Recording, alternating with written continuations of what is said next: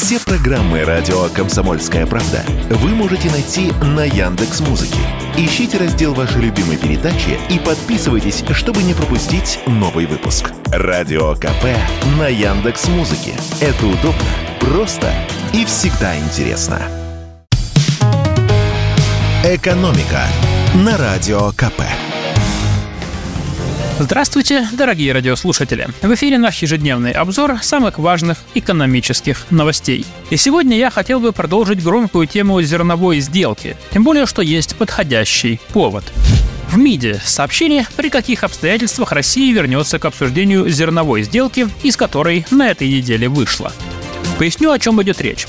Зерновая сделка, которая была заключена в июле прошлого года с участием России, Украины, Турции и ООН, касалась не только вывоза украинского зерна по Черному морю через безопасный коридор.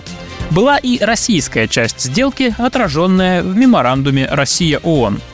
Нашей стране, например, было обещано переподключение Россельхозбанка к системе международных платежей SWIFT, Возобновление поставок импортных запчастей для нашей сельхозтехники и сервисного обслуживания, отмена ограничений на страхование судов, которые перевозят российское зерно и удобрения, отмена ограничений на страхование самих таких грузов, а также снятие прочих препон для экспорта этих товаров. Например, это блокировка счетов российских агропромышленных компаний и запрет на заход в европейские порты судов с российскими грузами. Еще одно условие – это возобновление работы аммиакопровода Тольятти-Одесса. Это экспорт наших удобрений.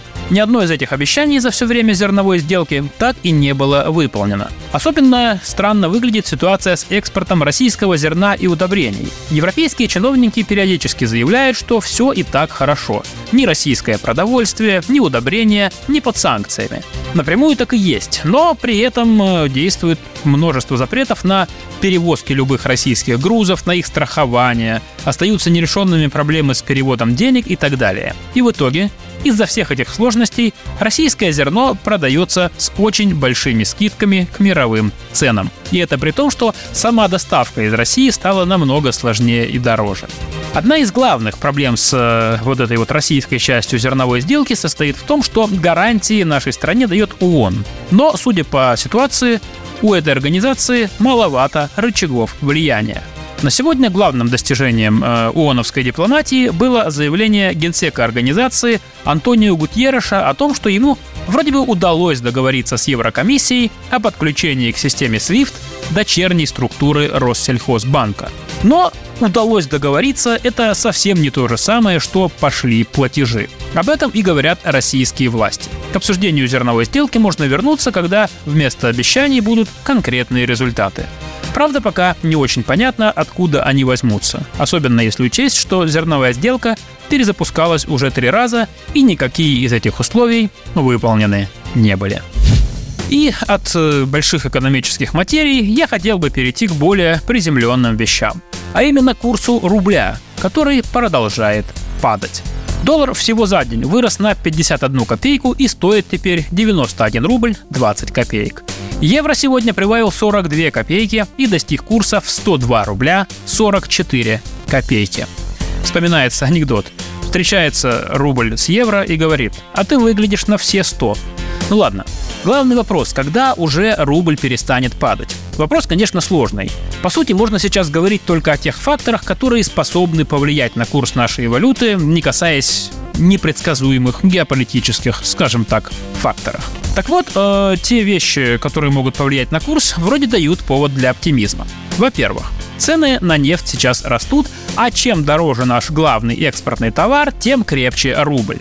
Сейчас нефть стоит выше 80 долларов за баррель. В июне было на 10% меньше. Тут, конечно, нельзя забывать, что западные страны установили на российскую нефть потолок цен в 60 долларов за баррель. Но все равно высокие котировки позволяют нашим экспортерам заработать больше. Кому-то скидку поменьше дадут, где-то могут допрыгнуть до потолка.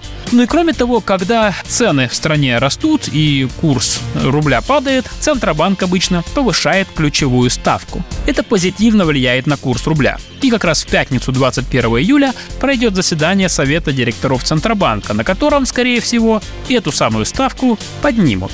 В таких условиях курс доллара может хотя бы остановиться в районе 90 рублей. Кстати, такую цифру недавно называл первый вице-премьер Андрей Белоусов. Он сказал, что комфортный для бюджета экспортеров и импортеров курс – это как раз 80-90 рублей за доллар. Правда, год назад э, он же заявлял, что оптимальный курс нашей валюты – это 70-80 рублей за доллар. Но давайте сделаем вид, что мы этого не помним. «Экономика» на Радио КП.